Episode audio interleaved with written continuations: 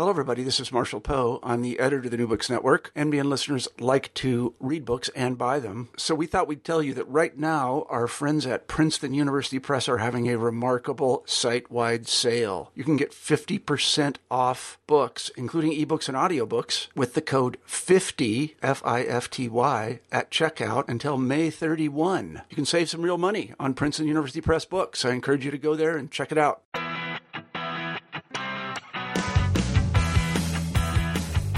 Welcome to New Books in Popular Music, a channel of the New Books Network.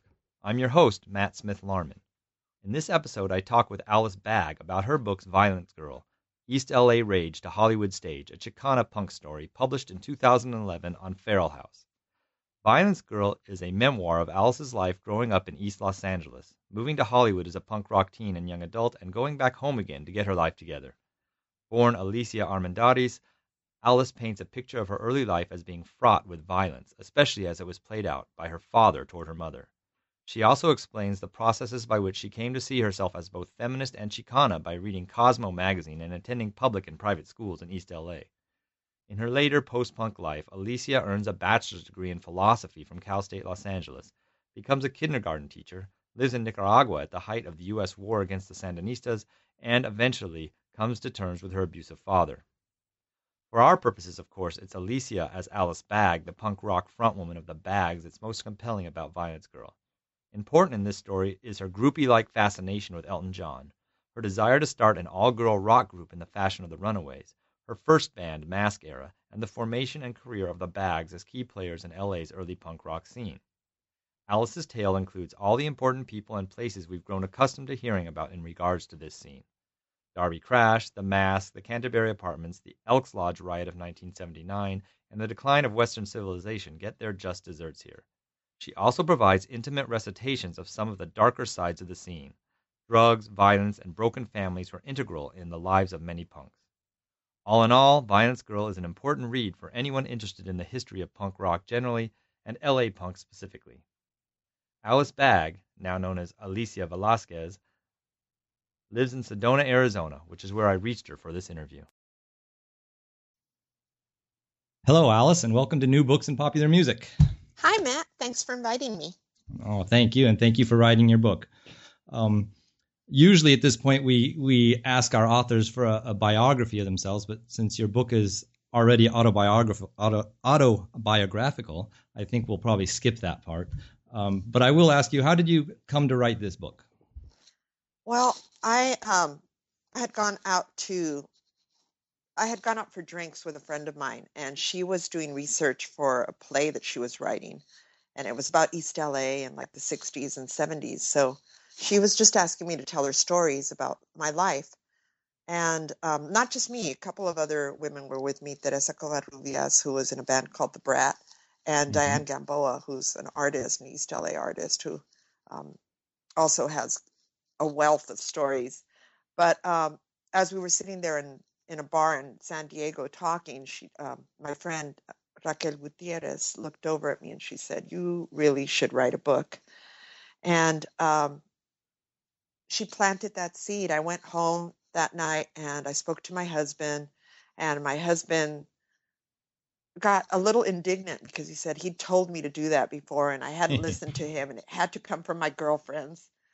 so uh, the next morning, he, uh, I, you know, I, I told him, well, I, you know, I'm not really entertaining that thought because I'm not a writer. And then he countered with, well, you've been blogging for years. So, um, you know, the thought of like doing a book is just overwhelming. But the idea of doing a blog, which is, you know, just all you'd have to write is a little bit, a few paragraphs right. every day. So um, he actually set up the blog for me on the computer. So when I woke up the next morning, he had the laptop open and he's like, "Look, here it is. All you have to do is write a little bit every day." So, um, so I guess he kind of pushed me into it, and I started doing it. Uh, as it, at the time, I was at home. I was a stay-at-home mom, and my husband was working. My daughter was at school all day, so I actually had time to write. I just had to like not do my housework. So you know, it mm-hmm. became very attractive. Right.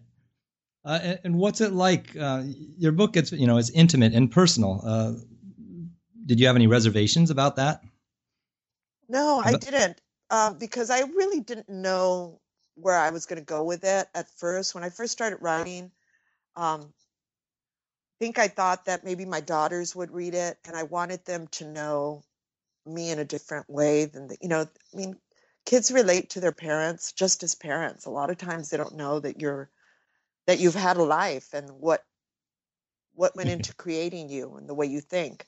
So I just wanted my my daughters to know me in a different way. And I also um, during that time that I was writing, my husband and I had to uh, we had to separate because of my daughter's school and his work uh, ended up being in different cities. So the way that my husband and I would stay connected was that I would send him my entries every day, and then we'd talk about them. And it was a time when I felt like really connected with him because I was sharing my personal experiences with him. So I Mhm. never I never felt like I had to hold anything back. It's one thing to tell your daughters and your husband, but you know the world is learning about you now, Alice. I know. I, I hadn't you know, it never occurred to me that now everybody knows all my business. right. but uh, you know, truthfully, I don't mind because I really I hope that if um that I hope that it can help somebody and you know maybe someone is feeling like they're alone or they they they're the only person that has gone through one of the experiences that I've gone through. I've I'm surprised sometimes because people connect with different parts of the book. Some people connect with the part where, you know, I'm going to Mexico a lot and there's this Mexican feeling to it. And others connect with the punk rock part of it. And others connect with the like having a father that's abusive and extremely an extremely powerful personality that they have to um, sort of just deal with, figure out how to deal with and how to re- regain your strength or find your strength in reaction to that. Well, so since this is new books in popular music, we'll focus uh, on, on the musical parts, and of course the the the early LA punk rock scene. Um, but let let's get into the book and let's let's start. You begin, you know, with with growing up. So tell us some of your earliest memories of music. When does music enter your life, and how? Music enters my life through my father. My father is, um, he plays ranchera music all the time uh, when he's home. And the, the rancheras are like really sort of emotional and powerful. And most of my influences in ranchera music are male, actually. It's a lot of like guy energy. Um, but then my sister uh, is playing the Beatles. She's playing a lot of soul music. My mother is listening to the Twist and Enrique Guzman, who's a Spanish pop, you know, Spanish language pop. Mhm. And then we're also going to the movies. So uh, a lot of the Mexican movies have music in them. They have, it's not like a musical, but usually there's like a few songs in them. Or from my my memory, it seems like there's just a lot more music in the um, in old Mexican movies than there are in the um, in their American counterparts. So I don't know. Uh, Uh-huh. That that also influenced me. The actors that were also that also happened to be singers like in so, Pedro Infante and um, uh, Jorge Negrete were two that come to mind. Mhm. So your earliest, what I get from your book, your earliest life until you go to school is is all you're you're only speaking Spanish and correct and Yes. and, and almost all of your influences are are, are Spanish language, correct? Yes, except for my sister, who my older sister, who listens to um American music. So Uh-huh. I hear it. I hear some English in music, but Mm. um, but I'm not allowed to speak it at at home um, during my early childhood because my father really is adamant that um, he doesn't want me to forget it. Mhm. So the rule at home is, you know, you speak English at, at school and you only speak Spanish at home. hmm You describe a moment, then uh, you move and you move to Bonnie Beach Place, and uh, your parents buy a stereo console. I, I'm imagining from, I, I'm in my mid 40s, so I have some of the same cultural background as you. It's one of these, I'm imagining one of these big, you know, shelf kind of things that you lift up and there's a turntable in there. Exactly. And it's so fancy. It's got this fancy woodwork. And yes, you lift the top and you can stack records and you know it's just it's fancy and i don't Mhm. i don't know why you need something that big but it was like the size of a you know a i don't know Well, uh, it's a it, it's a piece of furniture it's a piece than of furniture a. yes But this had an influence on you. Uh, well this was it it it, started off life in our family room um, and where we all shared it and then eventually it ended up in my bedroom wow. so i just kind of took it over hmm um, And and what kind of uh, records? I'm imagining it's just a record player, maybe what an eight track or something, but probably just uh, vinyl records, right? Yeah, I, I I just played vinyl on it. Um, Mhm. I started it- off, you know, buying singles, and then after a while, that I wasn't satisfied with that. And then and I used to buy them new, and then I discovered that you could buy vinyl at in thrift stores for pennies. So I started my collection really early on. I was an avid thrift store shopper, so that helped. Um, and then I started. It, it's kind of funny the way you know you you start something because you listen to something on the radio and then it becomes a research project you know like i Mhm. remember because my sister was listening to soul music one of the one of the things she was listening to was the supremes.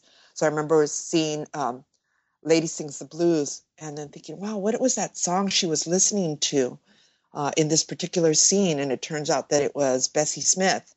So i had to go back and do research and find bessie smith. I had to go back and see what you know what what did Ho- billie holiday really sound like?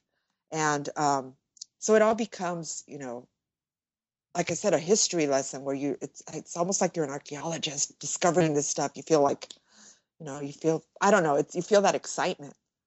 Look Mhm. what i found. Have you heard this? You know you get to school and everybody's just all the other like you know middle school kids are just as ignorant as you. So it's like oh look at it's such it's so it's so exciting to be able to turn somebody on to new music.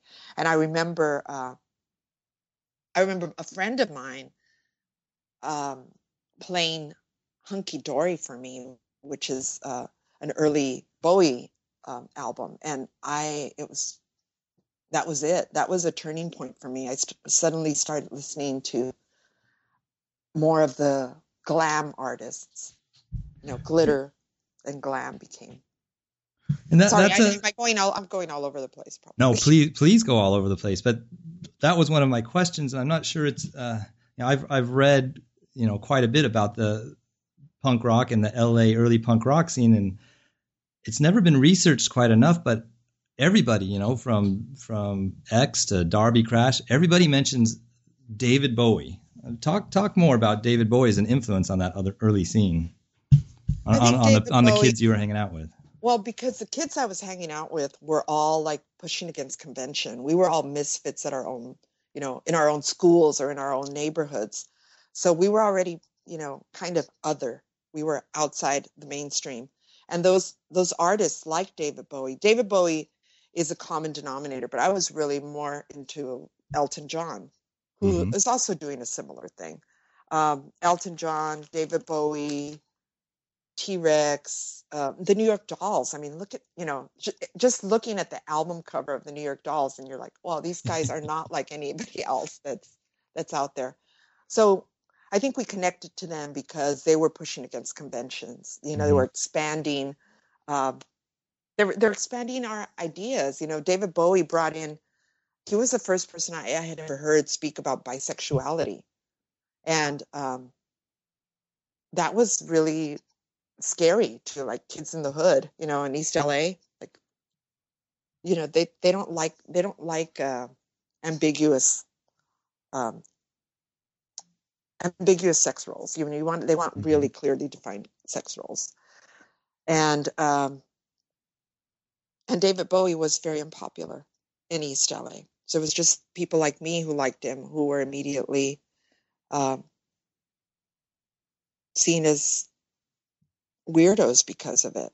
So I think part of it, you know, part of the reason, I don't know if it's a cause or effect that we were into David Bowie. We might have been into David Bowie because we are already weirdos, or we might have been classified as weirdos because we Mhm. listened to Bowie and the other like uh,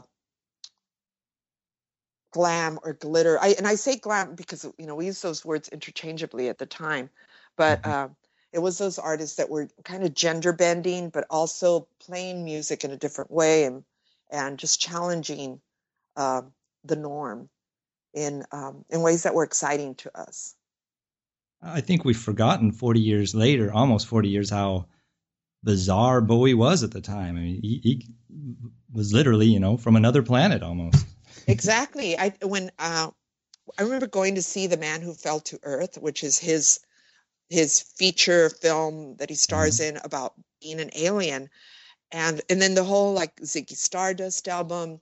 Um i think he cultivated that. And i think for a while when you're a little kid you start thinking i wasn't a little kid. I was a you know in middle school i started thinking could it be? Could he possibly be an alien living amongst us? You know so i don't know i think uh, yes he he definitely was weird enough to to make me wonder if he was from another planet.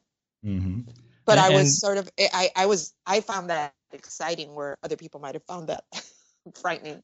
Well, he he sold enough records where there were quite a few people. Uh, yeah. That were in, tell us more about your uh, as you just mentioned your your fascination was more with Elton John. What was it about Elton at the time? And again, it's almost 40 years later we we forget about Elton in the 70s.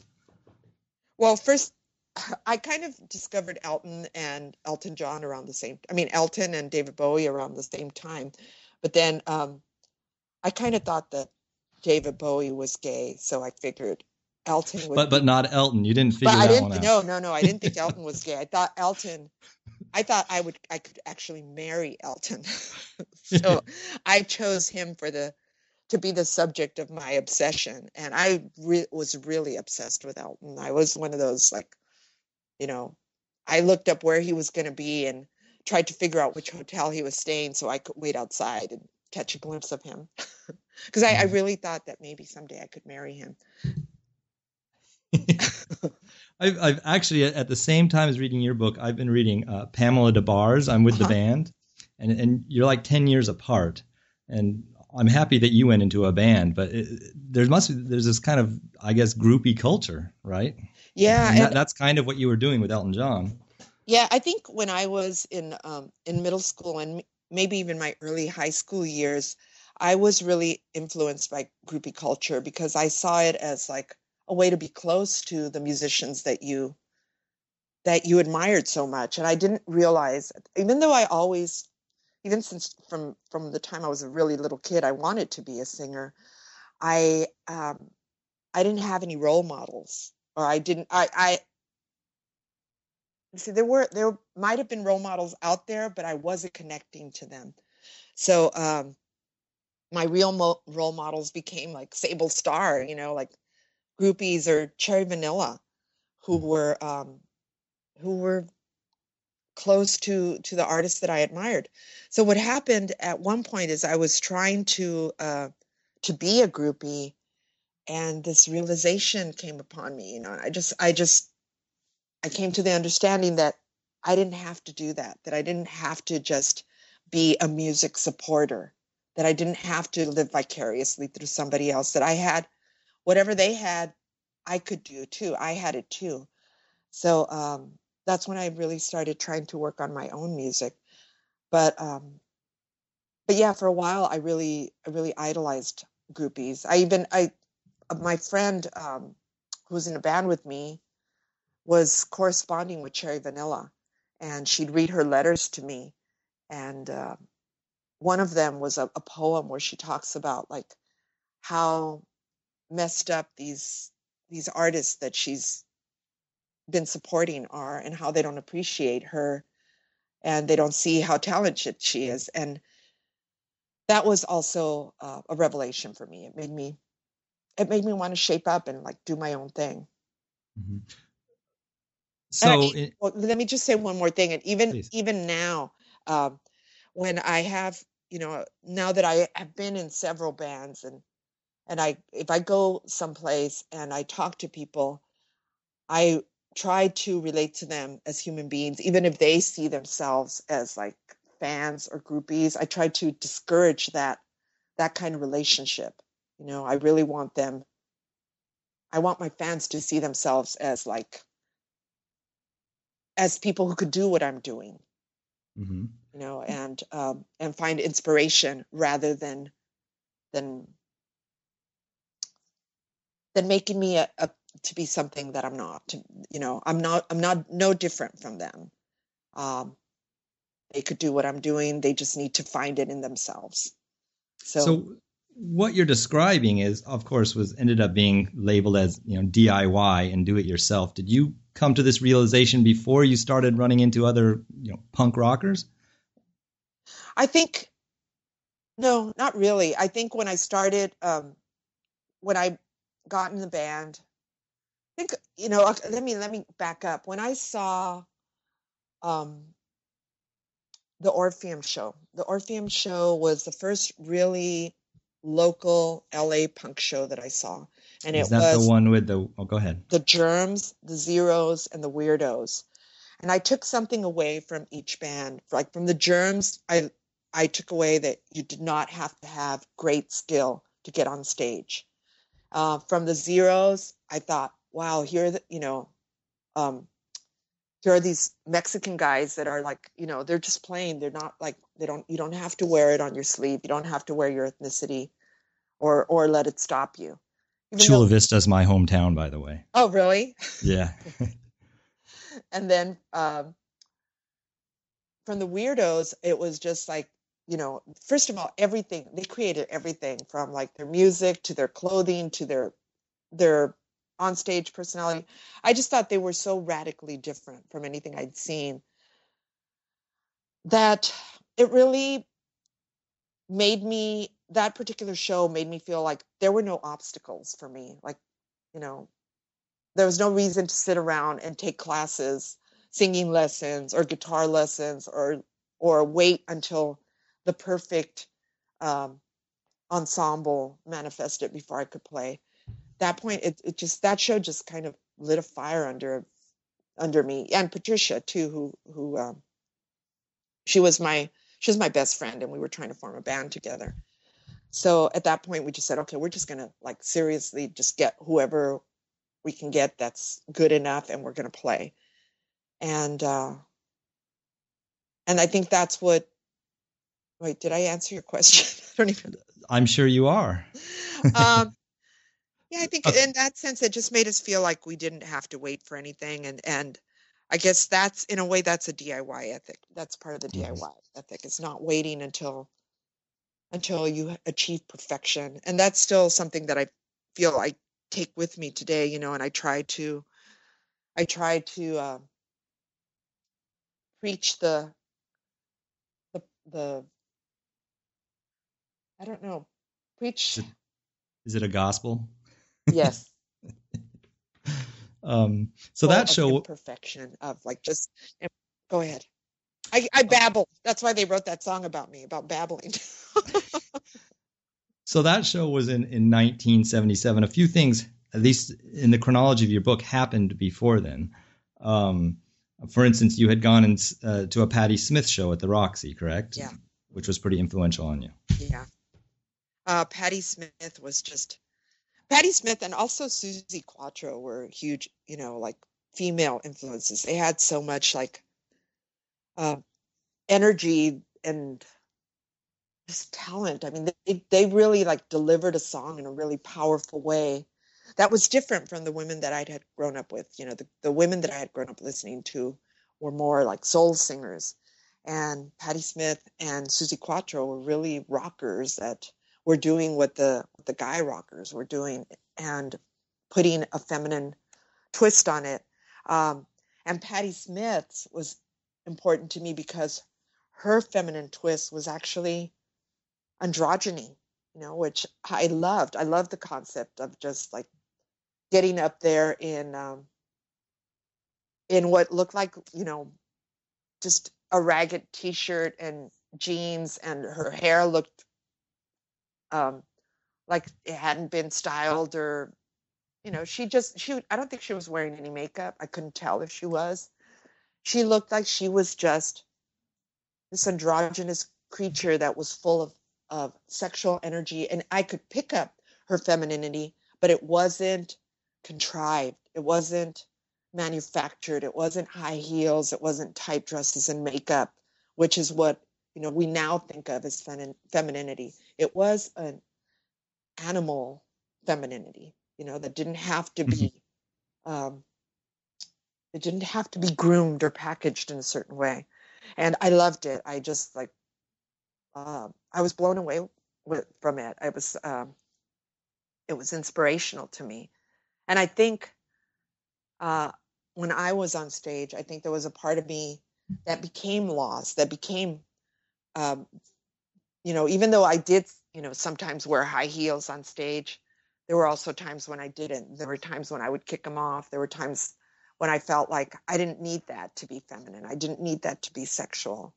And yes, a lot of the energy that was on stage um, was sexual. In rock and roll, it is, right? In, in Mm-hmm. music and in punk music, there's still that sexual energy. And and you uh, sometime before that uh, Orpheum show, that's uh, you had also had your own band started, right? Femme Fatale, then called Yeah. Mask Era. Yeah, I think at that time though we were striving towards something more um more more glammy. You know, we were wearing silky tops and trying to play more complicated things and they were really beyond our our reach, you know, beyond our technical reach. So I think that had slowed us down trying to write these epic songs with all these chord changes and modulations and bridges that were they were beyond our technical ability. So um, the pro the the projects never got off the ground. We'd start playing and then we'd learn, you know, two or three songs and practice them over and over again and never quite master them. And um, and you know, eventually it just people came in and out of the band. It wasn't until we decided to just toss all that stuff out, put bags over our heads and play whatever we were, you know, play play what we could play and feel comfortable with it that we really found that we could connect to an audience. hmm Um, also, in the in this era, uh, you you come across a couple people who are now you know uh, infamous in that that that scene and that Hollywood scene. Kim Fowley and Rodney Bingenheimer. Can you tell us about your brief relationships with them? Well, I met I met Rodney first. I met him at uh, the Starwood, and he was at the time. Uh, my friends and I were trying to get our our all girl band together, and uh, my friend said, "Oh, go over and talk to Rodney. He's standing over there eating French fries, you know, and he likes young girls." so, so uh, I went over and talked to him, and to my surprise, he was really, really nice. I thought he was going to be, you know, intimidating, but he was very sweet. Offered me some French fries, wanted to hear about my band, and after our brief conversation, offered to help me. I gave him my number, and he said if he heard of anybody or any, you know, any way that he could help me, he would. And um, you know, I I forgot about it until my phone rang one morning and my mother came over. I was living at my you know, my parents' house still. And my mother knocked on my bedroom door and she came, she covers the phone and she's like, It's a man. It's a strange sounding man. uh, and it was Kim Fowley. You know, I didn't recognize his voice at first until he started like going off like, This is Kim Fowley and I've done this and that, you know. you know, that that way, that charming way that he has. Little did she know how strange he was. Yeah, no, really. but uh, we had been listening to the Runaways, so um, the fact that Kim Fowley had called was kind of a big deal. We thought maybe, maybe that was uh, a venue, that was a, that was a way for us to to get our foot in the door. Um, so I started talking to him. He had me sing on the phone, and all I could think of to sing was Moon Age Daydream. So I started started singing I'm an alligator, which of course doesn't really show off my range. but um, he asked me to um, to go to an audition. He said they were doing a big audition for the next his next project was, was which was going to be Venus and the Razor Blades, and he asked me to invite my bandmates and for all of us to come down and audition. And the audition was uh, pretty much a fiasco. But what did happen was we, we weren't selected for the band, but we did meet other musicians at that particular audition, and including um, a girl who who wanted to be our drummer, and a guy who was her brother who wanted to be our manager. And we started practicing with, or we went to their house. Oh God, it's it's convoluted. So I think you better. I'm gonna I'm gonna just throw it back to like read it in the book because it's a long story. How we end up with a manager and a drummer that uh, doesn't really want to be in our band. uh, and that's that that's your and that's the well that's the end of my direct um, relationship with with Kim Fowley. But what happens is that later on, I my boyfriend uh, Jeffrey tries out for Venus and the Razor Blades, and at that that point, he decides that it's not going to be an all girl band after all. They're gonna they're gonna have guys in it, and Jeffrey uh, becomes their drummer and changes his name to Nicky Beat. Mm-hmm. And so I still have to constantly hear about Kim Fowley through Nicky, mm-hmm. um, who christens him. Uh, uh, what is what does he call him? King Midas with a, like King Midas in reverse. And I don't know if I can say this on on your show because every everything he touches turns to um, the not not gold. I won't say what it is because At what point uh, do you start identifying as a punk? I think after the Orpe- Orpheum show. I think that for me that was the first the first real punk show. Even though I when I was you know before before the Orpheum Orphe, I'm sorry, before the Orpheum show, I had already been listening to the Ramones. So that to me was punk.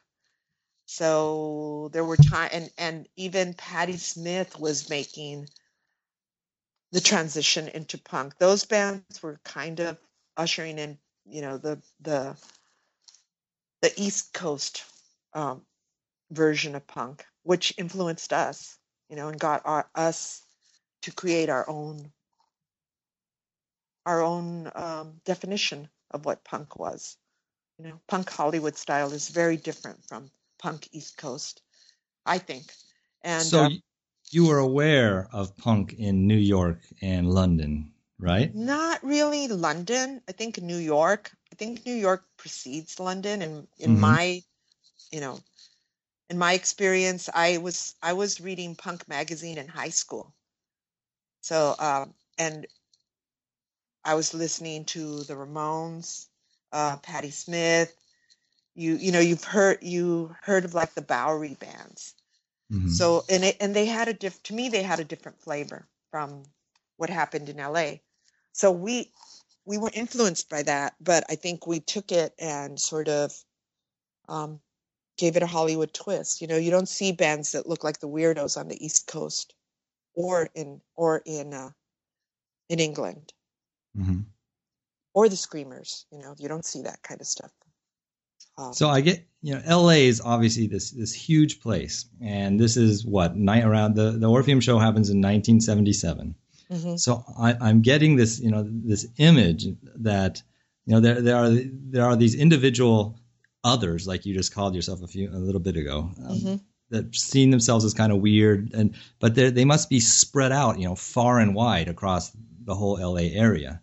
Um, yeah, it was kind of like you know like every neighborhood threw out their misfit toys into a bag and somebody came by and collected them all and threw them to Hollywood. And then uh-huh. we all just like met each other and like and started creating together. Yeah. That's why it was so diverse. You know, that's one of the, one of the things that I wanted to show in my book was that I think people look at punk and they think, you know, white male. You know, that's what's in that's what's in the mosh pit and mm-hmm. it it wasn't like that at first at least in LA it wasn't like that it was really people from all all neighborhoods that were gravitating towards the music that was that was pushing against convention, that was other, that was challenging and exciting and embracing and embraced uh, different things. You know, and what I mean by different things, it embraced the differences that in our neighborhoods were seen as as um, detrimental or not detrimental, but they were, you know, if you were every neighborhood has their set of values and their set of um, customs or whatever that they think are are cool and acceptable and those that aren't. And we were the ones that that were attracted to the things that weren't popular or acceptable in our neighborhoods. So we brought that into hollywood and the people that were creating that scene embraced those things. The very things that made us other. I don't know if uh-huh. that makes any sense at all. What but the fact what, that maybe someone was gay or that someone you know and was not accepted in their neighborhood and brought it to hollywood where it was accepted. Or that somebody um i don't know was was uh, artistic and liked to dress funny. You know maybe in their neighborhood somebody they were seen as too weird and they brought it to hollywood and it was embraced there. So that's that's what that was my experience is that the things that made us unpopular in our own neighborhoods are exactly what made us popular in hollywood and another thing that strikes me when you know I, I do my research on this scene is that it really was, didn't exist for very long. It seems like you know maybe a year. You're stretching it if you say this whole thing lasted two years, right, before it becomes hardcore and and and mainstream. Yeah, I think uh, I think I would say a couple. My, my my involvement in it, I would say two, and then in the third year, it started going. It started changing. Mm-hmm. Yeah, though that, I, that's what I would think. Um, but you know, it depends on on where you're looking from because I was living in the center of the actual Hollywood scene. So a lot of us just didn't go to those shows. Those shows may have been happening, those hardcore shows that were starting to to change the um, mm-hmm. what people thought of as punk. They might have been happening, but that doesn't mean that the people that were involved in the early Hollywood scene were going to those. We had our own. It's almost like a um, like a subculture within a subculture, you know, like. Mm-hmm. Well, you were all living at the. I mean, how long were you all living at the Canterbury? It wasn't that no, long. that was that was only for about a year. Mm-hmm. Yeah, so that part was only. Um, but we were still, even when we weren't living at the Canterbury, we were still very deeply connected to each other. We'd still go to each other's shows, and we still had a community and people mm-hmm. that moved from the Canterbury, as people started moving out, they moved nearby to other apartment buildings and other. Um, um, I mean, everybody was still pretty close. So we still had a community. Mm-hmm. So let's jump to the bags. How did how do the bags form? Um. Well, you know, we were trying to form that all girl band that I mentioned earlier.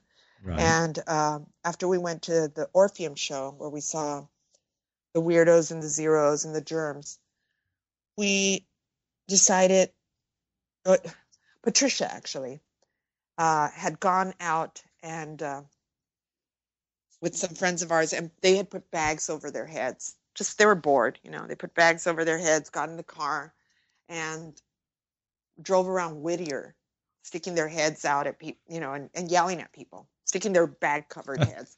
And apparently it was so much fun and they got such a crazy reaction. Like some people were really scared and other people uh, would burst out laughing.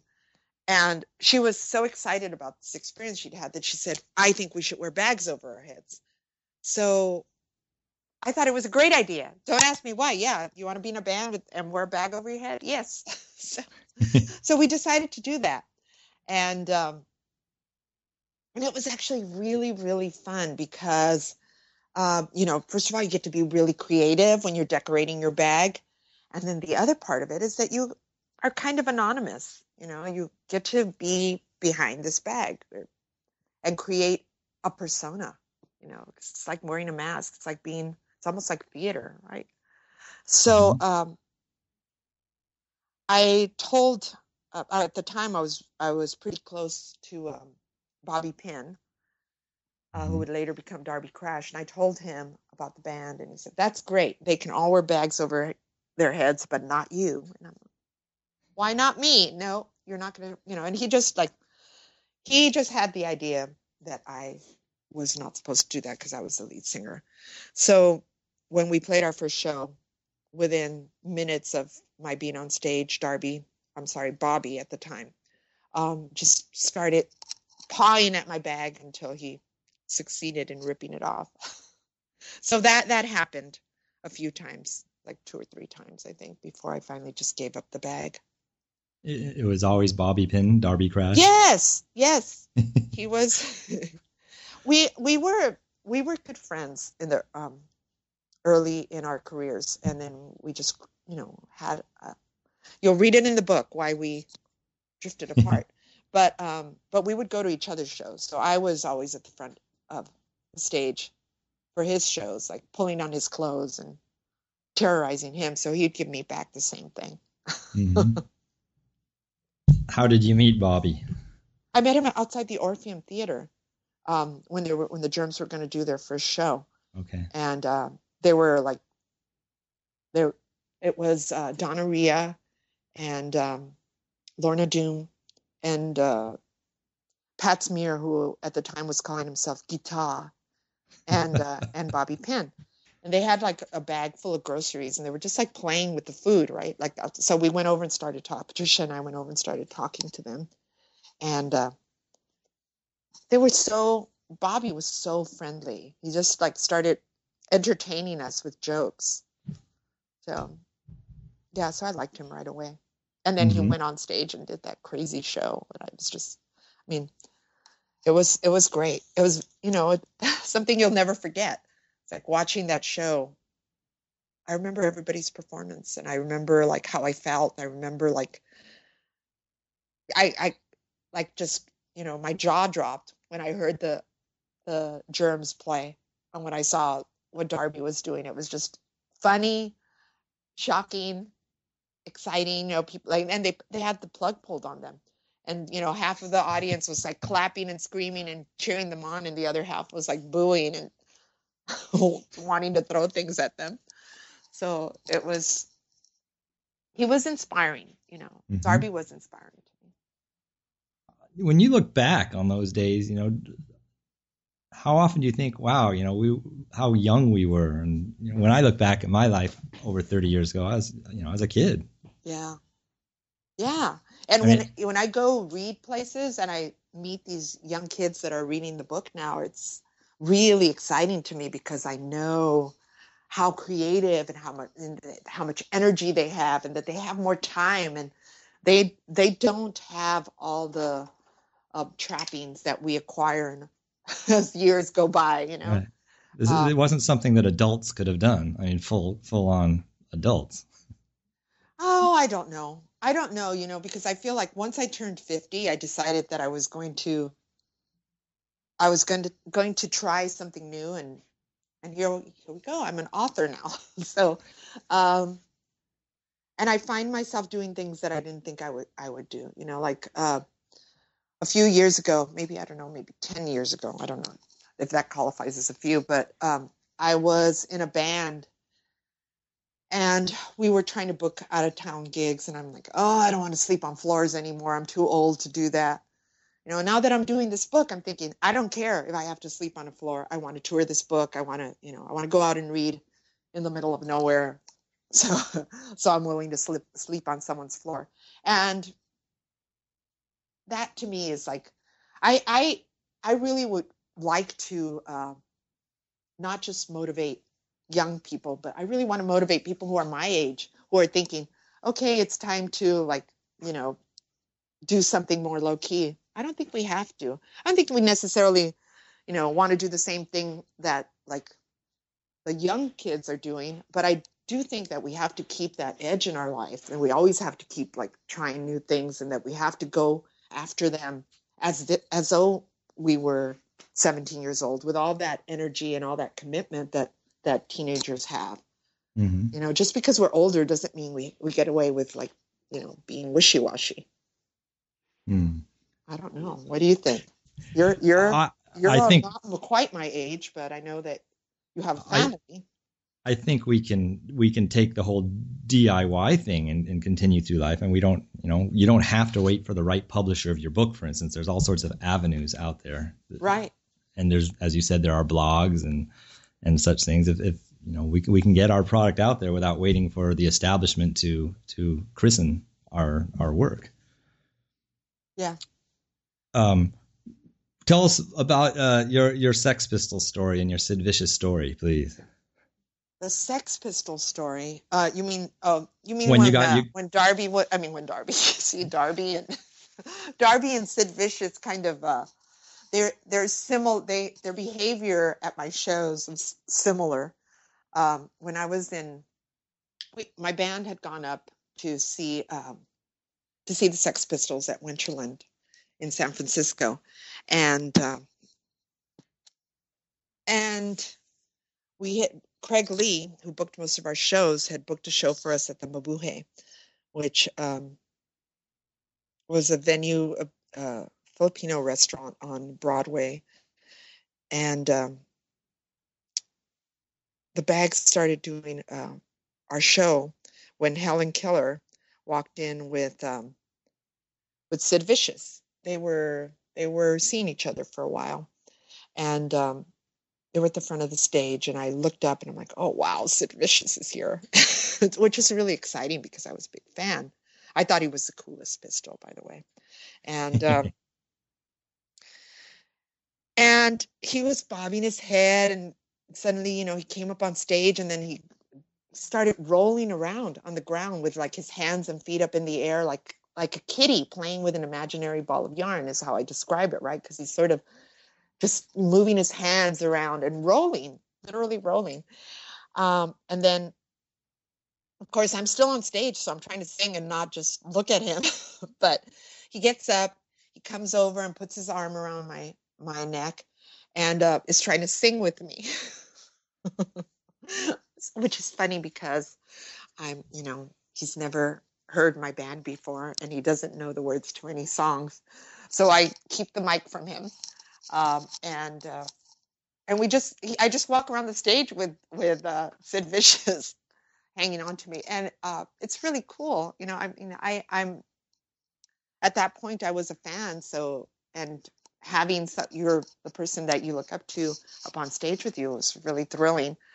Um, and eventually he's really intoxicated and goes down onto the ground again and starts rolling around again. And then um, i continue singing but i can see that you know you know from the corner of my eye that uh, helen is helping him up and they she takes him up to the dressing room where he is um, where he pretty much is um, incoherent and about ready to pass out. And he passes out and uh, and um, somebody comes pick him up later on but it's that my point in telling that story is that that i had i really wanted to hang on to my own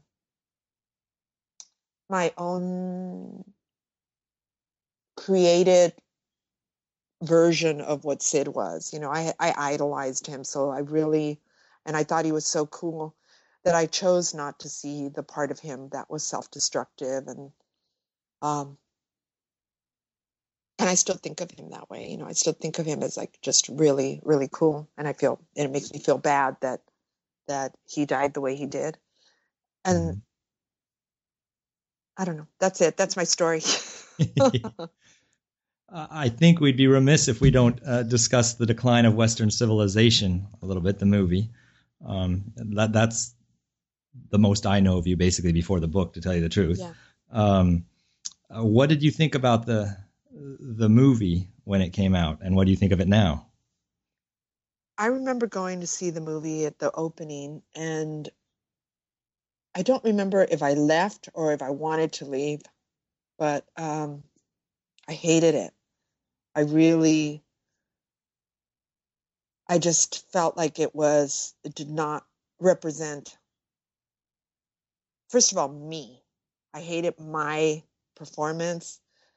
Um, the band was, you know, we weren't um, what we had been. We were actually in our own personal decline. We were, we broke up. I think by the time that the movie came out, we had already broken up, or we were in the process of breaking up during the time that it was filmed. Uh, so it was really painful. It was like watching our, you know, it's like watching somebody break up. It's like watching an, an ugly part of your life immortalized. So I was I was sad about that. And then also, I know that um, people from the early um, LA scene were not were not really represented in that movie, and I think there was there was a hope that that it that they would be. Um, you know, the Germs were in it, which is good, but I think there were a lot of bands from the early scene that were very creative and that should have been in it. But having said that, I, re- I realized that that wasn't the director's, you know, she wasn't making a documentary about the early LA punk scene. She had her own story that she wanted to tell. And so those bands may not have fit into the story that she wanted to tell. And maybe that was, you know, it was called The Decline. It wasn't called like the golden age of creativity, which is, you know, what I what I saw the early punk scene as. So um so it was disappointing to me. Um, I remember I was talking to Robert Lopez, who was does El Vez and was also in Catholic Discipline and in the Zeros, and I I was talking to him recently, and we were both saying um, that we felt like when we saw that movie, like both of our bands, Catholic Discipline and the Bags, just seemed to not fit in with the rest of the bands. Like we seemed like we're the weirdos in there. We're like the ones that are like a little bit quirkier, and um, you know, not not as hard. We're not as hardcore. We're not like. I mean, I don't know if we're not as hardcore. We're not as. Um, we're just different. You know, I don't. I don't even Mhm. know how to put my finger on it. I can't put my finger on it. We're just different.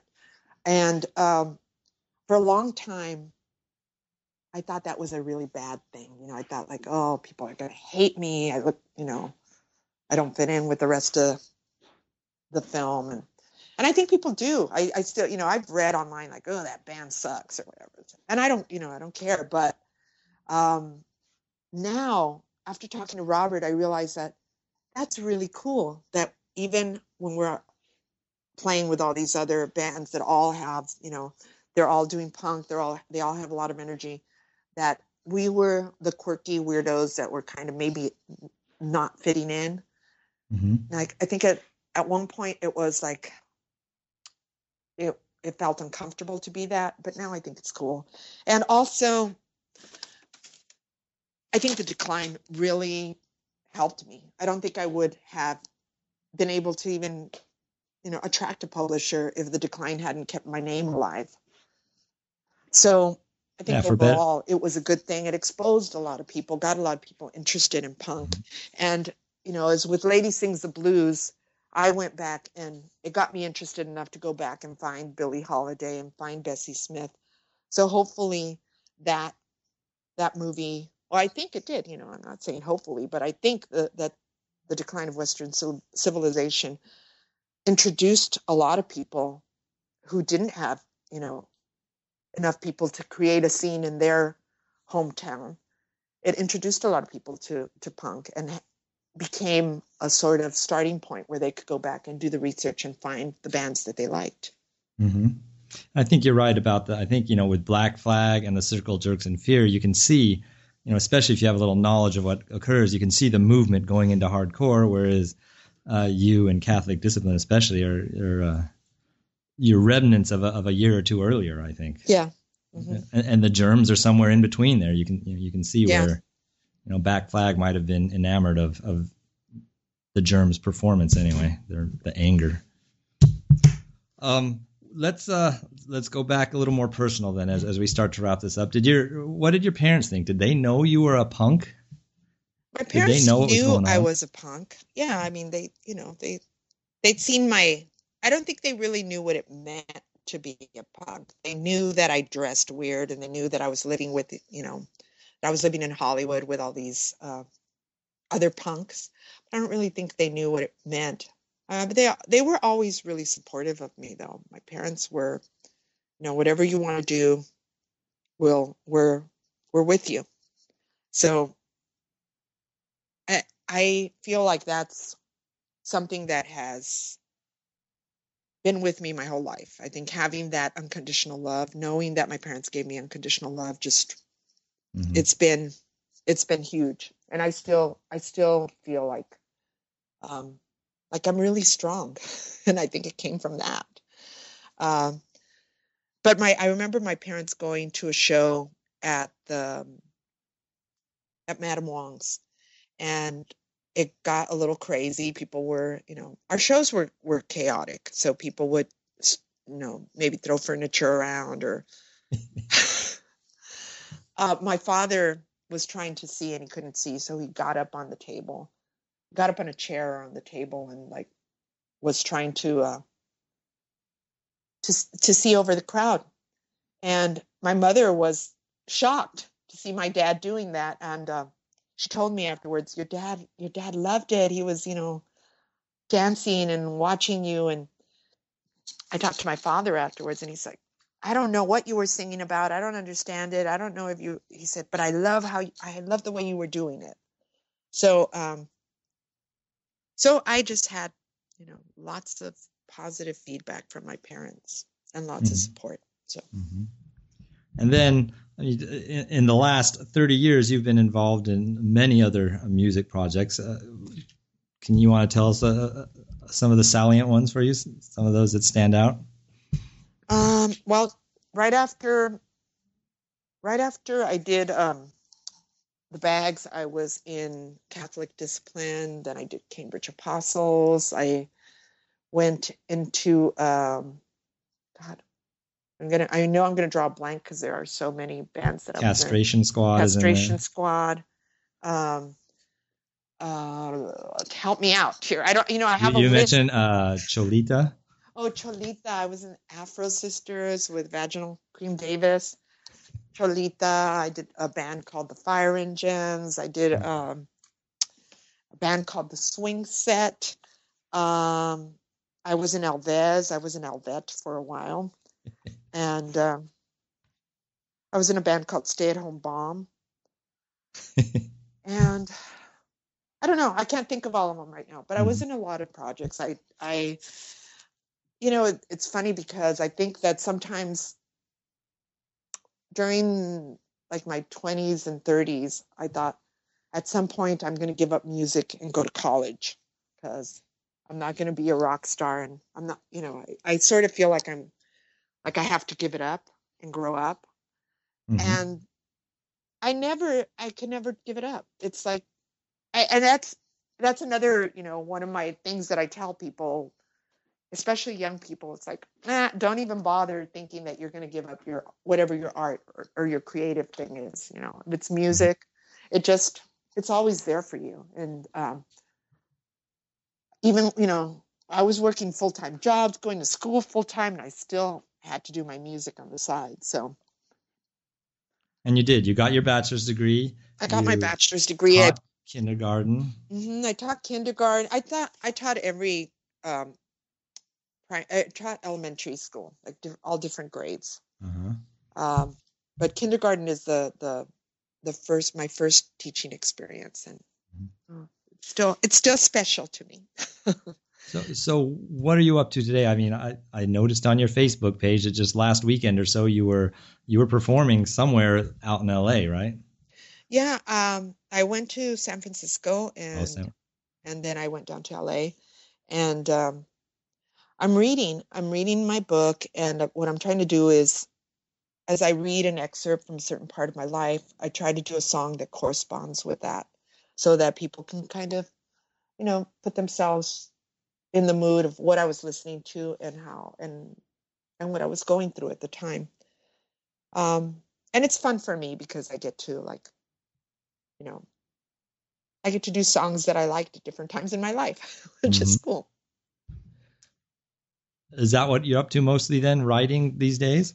What are you are you what projects are you involved in right now? Right now, I'm pretty much um, just I'm involved in being a mom. I'm still like I'm stay at home mom this year. I, I taught last year, but I decided to take this year off because I knew I wanted to be able to, you know, take time off and and uh, and tour with the book, and I didn't want to have to leave my kids with with subs all the time.